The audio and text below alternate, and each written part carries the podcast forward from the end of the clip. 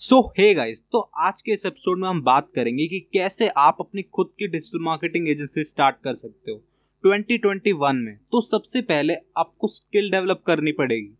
Starting में बहुत ज़रूरी है कि आप जितना सीख सको, उतना सीखो। डिजिटल मार्केटिंग एक ऐसा प्रोफेशन है जहाँ पे आपको सीखना नहीं बंद करना चाहिए। अगर आप एक successful digital marketing agency run करना चाहते हो तो आपको लाइफ टाइम सीखना होगा और जितना भी सक्सेसफुल लोग हैं इस फ़ील्ड में या किसी भी अदर फ़ील्ड में, वो भी हर रोज कुछ नया सीखते रहते हैं। तो आपको हर समय सीखते रहना होगा। आप कहीं से भी सीख सकते हो। किसी के ऑनलाइन कोर्स से, किसी मेंटर से या किसी भी अदर सोर्स से, आपको अपना टाइम और मनी इन्वेस्ट करना होगा। तो बहुत सारी चीज़ें हैं जो आपको सीखनी होगी। सबसे पहले पीपीसी यानी paper click marketing as email marketing, social media marketing content marketing web development और ग्राफिक डिज़ाइनिंग और आपको ये भी पता होना चाहिए कि आप ऑनलाइन फनल कैसे क्रिएट करोगे। आपको इन सब के बारे में बेसिक नॉलेज होनी ज़रूरी है। आपको डीप में जाने की ज़रूरत नहीं है, क्योंकि आप एक्सपर्ट्स को हायर कर सकते हो। जैसे अगर आप फेसबुक एड एक्सपर्ट को हायर करोगे तो उनके पास फेसबुक एड रन करने की डीप नॉलेज होगी।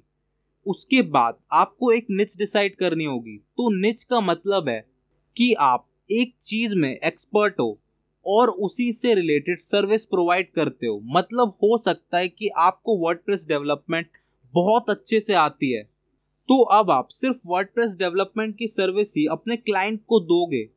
इससे होगा क्या? आपकी एजेंसी को लोग वर्डप्रेस डेवलपमेंट के लिए जानने लगेंगे और आप एक्सपर्ट बन जाओगे अपने निच में।